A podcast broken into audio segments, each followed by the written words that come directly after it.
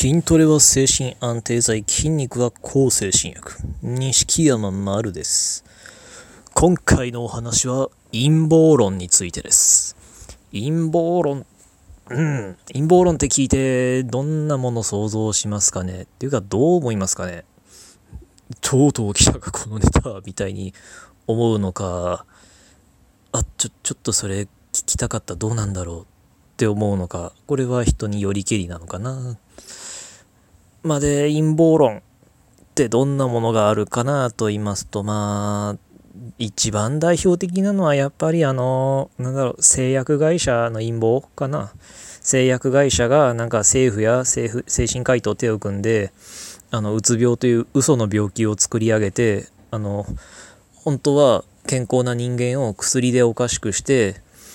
その、う、こう、抑うつ状態にした上に薬の依存性で薬漬けにしてしまい一生金儲けをに利用するというそんな巨大金儲けシステムだっていうだからそのその陰謀から抜け出すにはなんか弾薬をするしかないみたいなそういうお話が多分一番の陰謀論の代表格なのではないかなと思います。で、このこの陰謀論について、うん。いや、まずあの、ね、普通におかしいでしょって。どうおかしいかっていうと、その、国家レベルの陰謀を、なんでその辺の人がネットサーフィンで暴けると本気で思ってるわけって。ネットサーフィンでそんな国家レベルの陰謀が暴けるって、あの、ちょっと、ね、あの政府の方々、ちょっと製薬会社の人も、ちょっとガバガバすぎませんって。だってあの、中国のネット規制の話あるじゃないですか。あの、やろうと思えば別にネットのあの、検索ができないようにしてしまうことだってできるのに、あの、なんでそれをやって陰謀を隠さないわけって。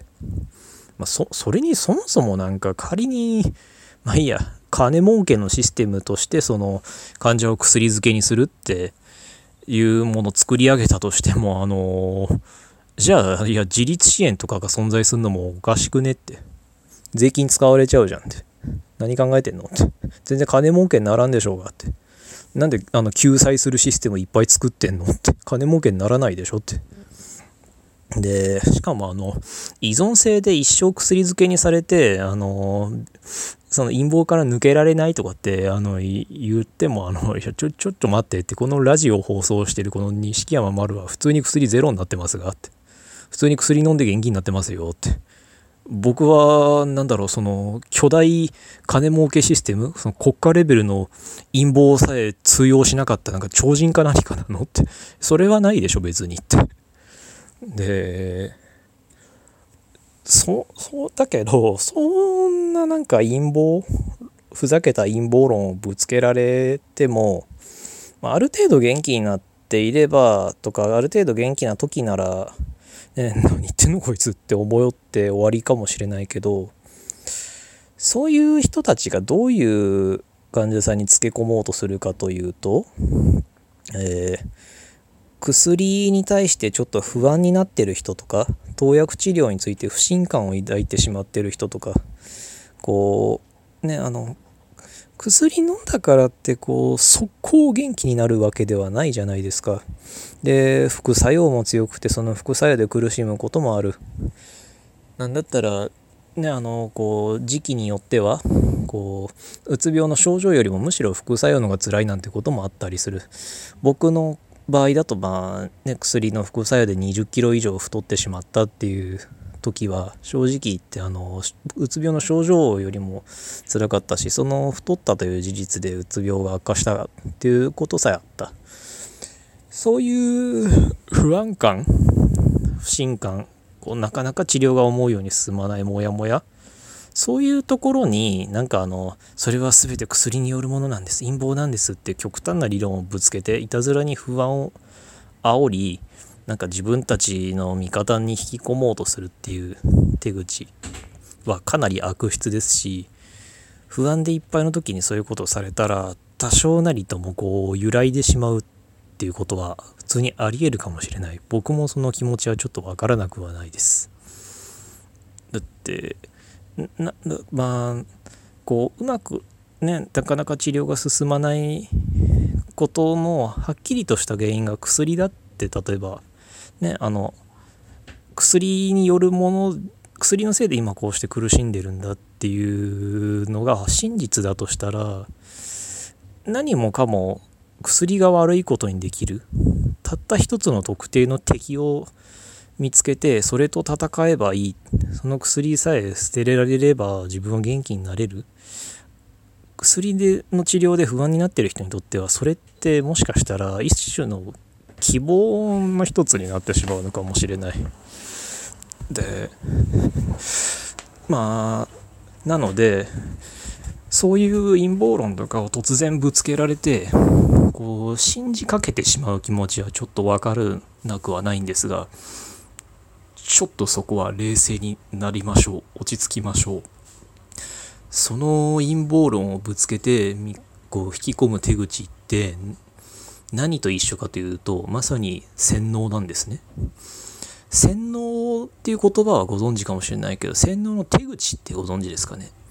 洗脳の手口っていうのはまず全否定から始まるんです。相手のやることなすこと今していること人格してあの全てをまず全否定とにかく罵倒するなりなんなりしてそれは間違ってるそれは全部ダメだそれはダメだってとにかく罵倒して全否定をして相手の情緒を不安定にさせる。そしてあの自分のしてきたことは何だったんだみたいにあの情緒不安定が加速していったところにそれから抜け出すにはこれをやればいいんですよとかこれを信じてこれをやればそれから救われますよみたいにあの温かいあの空気で言葉を投げかけて希望を見出せさせるんですね。そしたらあこの人は自分が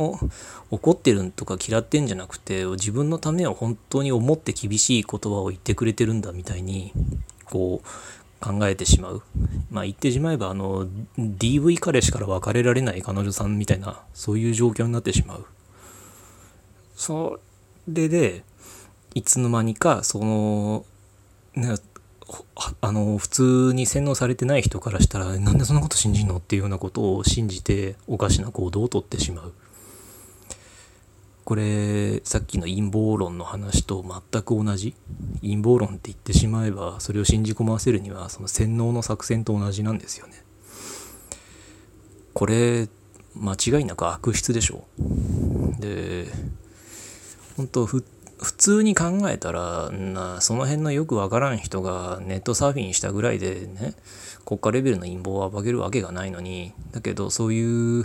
のなんかそれっぽい説得力があるように見える適当な理論をくっつけたり、ね、いろんな引っ張ものを引っ張ってきたりしてでそれで適当に患者さんの不安を煽って引き込む。それは間違いなく悪質です。で冷静に考えればおかしいって分かっても不安でいっぱいの時はそれが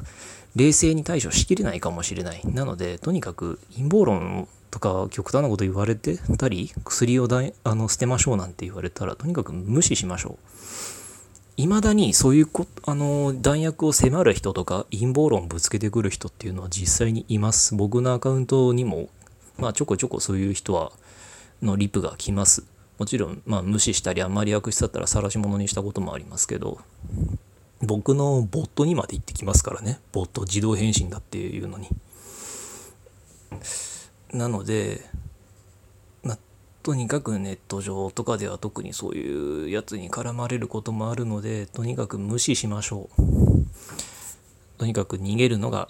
最適です。そういう人と無理にね、なんか戦ったりすると、それだけでも疲れちゃうし、そいつらのために疲れたりストレスを溜めたりして、それであの元気になるのが一日でも遅れたらこんなもったいない話はない。そんなことに時間を割く価値なんかないので、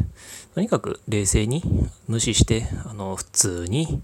標準治療をしていきましょう。で、もしなんか陰謀論とかいろいろぶつけられたりして、まあ他にもいろんな種類の陰謀論あるから、そういうのぶつけられて不安になった時は、ちょっともう一回このラジオを聞いてみてください。そんでちょっと冷静になりましょ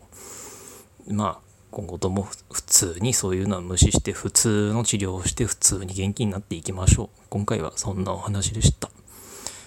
今回も、えっ、と、ご意見ご感想ありましたら、Twitter の、アット錦山丸までお願いします。ありがとうございました。